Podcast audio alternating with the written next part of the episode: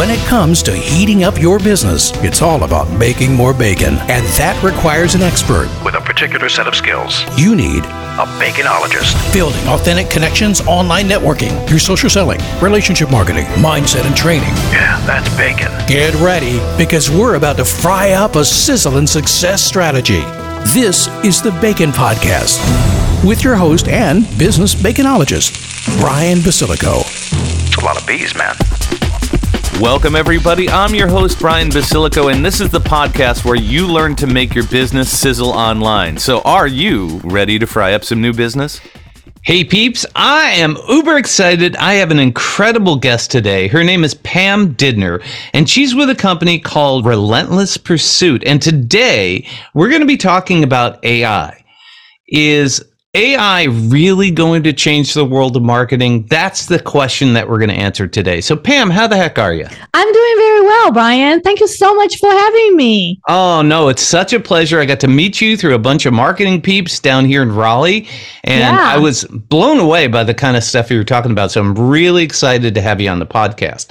But before we get started with the content, I want people to get to know you and your journey and how you went from selling mind altering substances, liquor, at a liquor store in California to using mind altering technology called AI. How did you go from that to that? What was your journey? Oh my God. Um, do you actually have like two hours to go no, through this? But no, I understand. well, um, yeah, I worked in a liquor store actually when I was 16. And of course, um, when you were 16 and working in a liquor store, well, don't ask me why, but uh, things happened. And uh, so I was, uh, it was very interesting working in a liquor store at night, especially uh, that store open literally until 1 a.m and then you got a chance to see some up uh, interesting scenes and interacting mm-hmm. with different people. And then that was literally my first job. And then uh, I majored in finance and accounting. And uh, it's really kind of twist of fate that somehow led me into uh, become a marketer and uh, it was a lot of like going back and forth and a very curvy journey but you know what here i am yep and you work for some big companies too right yeah, I did. I worked at Intel actually for uh, almost 20 years. And um, way back then, um, the company actually encouraged people to move around mm-hmm. and to get uh, to actually get a different um, a skill set, if you will.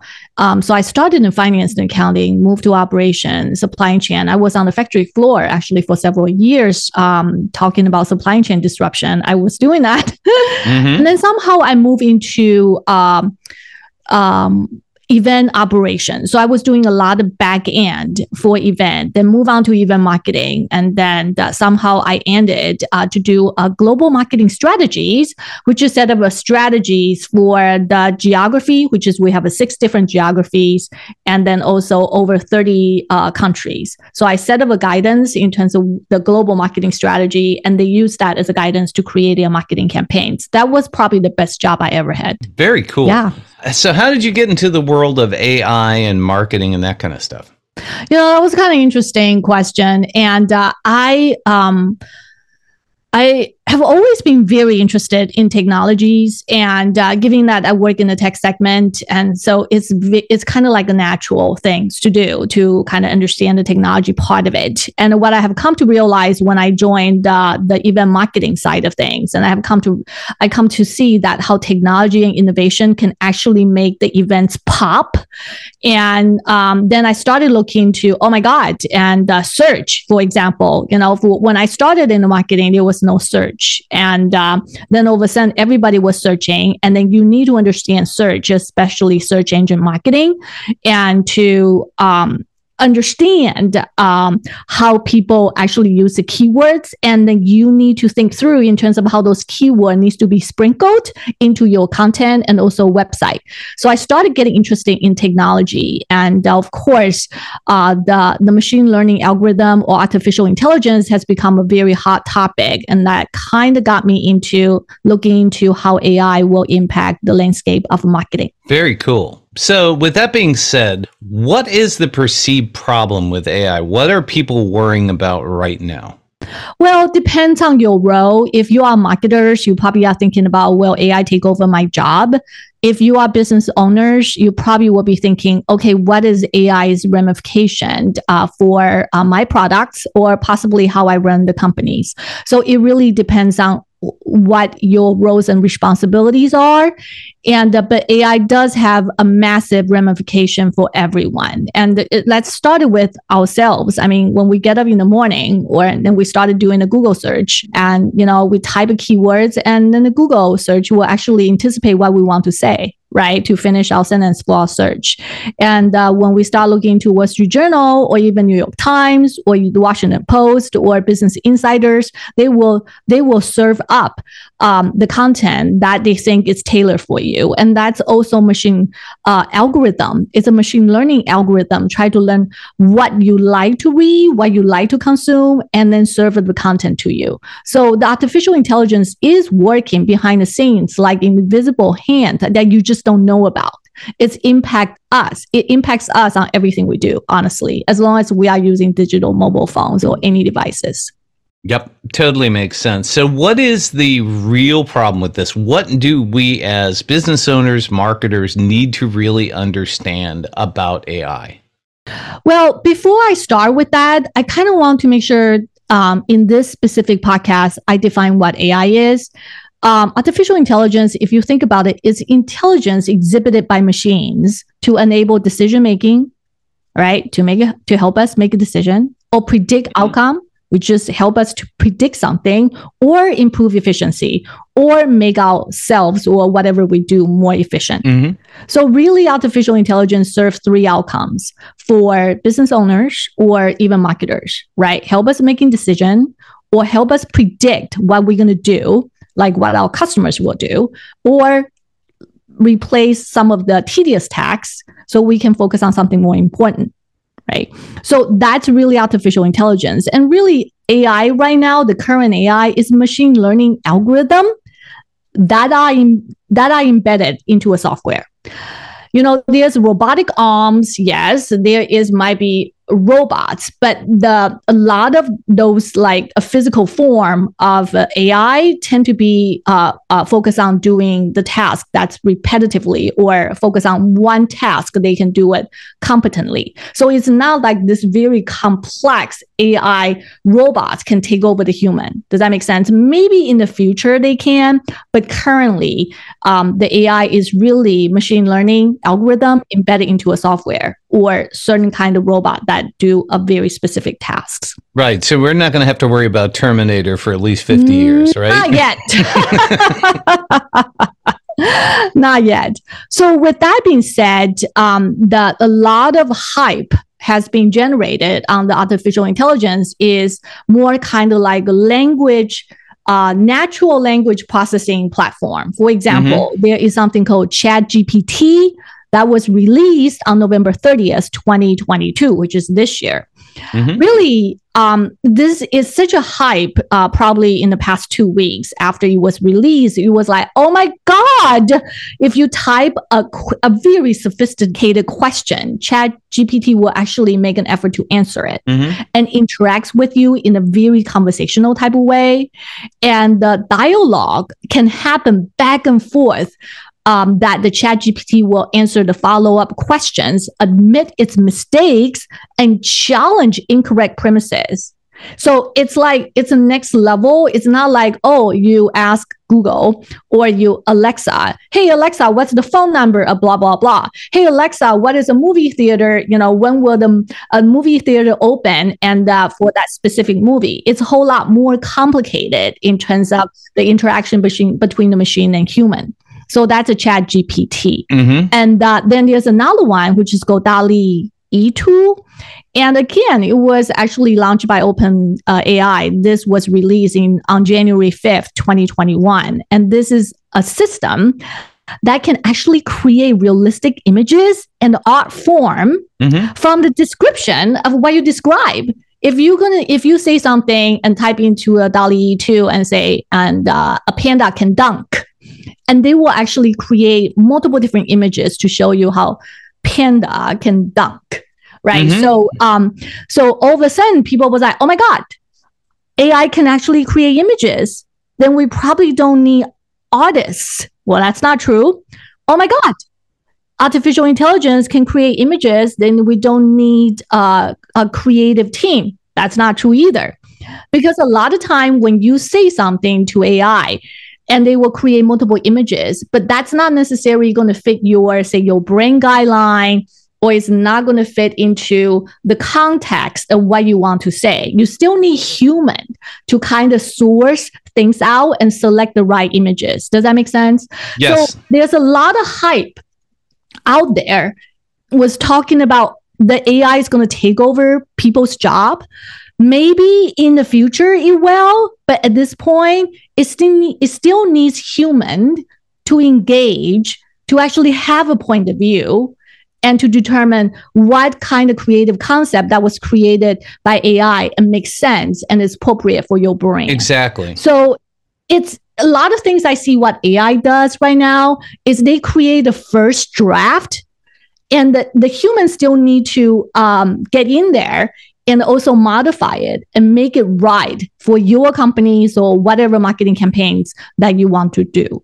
I'm going to give a real life example of that. Sure. So, one of the things that is all the rage now on social media is all the marketers are playing with, you know, these apps on the phone that Yeah. will take your photo and basically cartoon you. you I know, I know. And, And- the, the- it was created by AI, yes. And it created Right. multiple different uh, options. Yeah, but there's three things with that that are very important. Number one, I bought a pack of 100. So it went through my pictures and gave me 100 pictures back. Okay. Yeah. When I looked at those 100 pictures, I said, okay, that's not really me. That's not close. You know, I, I it still took a human to look at it and say, that's not how I wanted to perceive myself in the world. Right. Yep. mhm. The second problem with it is that it, you know, immediately people are looking at it going, that's not real, you know, Yeah. and and so you know it does a great job with what it's supposed to do, but you know if you say I want to make it more realistic, you can't talk to it and do anything with it. It has one thing that it does, and then the third thing that I've heard is that some of these AI systems are using pre-existing art Yeah. as background, so it's actually taking Copyright infringement. Right, exactly. So it's doing those things. So that's those are some of the things that I think AI, you know, it's really cool what it does, but you, you've got to edit. You've got to look at what's there. I 100% agree. It's a first Yeah. draft. I always Right. say it's a first draft. Yeah. Exactly. Totally- so now that yeah. we've got all that stuff, the context of everything that's about it, what is the solution? How do we as business people start looking at AI as a tool that we can use to solve real world business problems and help us make more money? Yeah. So the way I would, um, you know, um, I would suggest um, that let's just use one specific example, right? And um, we know that there are tools out there. They call it AI uh, writing assistant tool, which is you can brief AI with um, a sentence or statement. And then AI will write kind of like a blog post for you. And uh, there are many tools out there can do that. And for example, Writer, um, RYTR, Jasper, JSPR, Copy AI. These are kind of the writing assistant tool that you can brief AI by entering a specific um, topics or a paragraph. Then AI will come up with a blog post for you, right? So that is one functionality of using AI to write something. And uh, another thing is using AI to actually create some images, right? That's another way of doing it. And uh, so you need to think it through in terms of if you are business owners and uh, you look at maybe on the HR side of things, you have to hire many, many people and they are temp. And uh, for uh, your company, is it possible use AI to say source or select or screening thousands of resumes?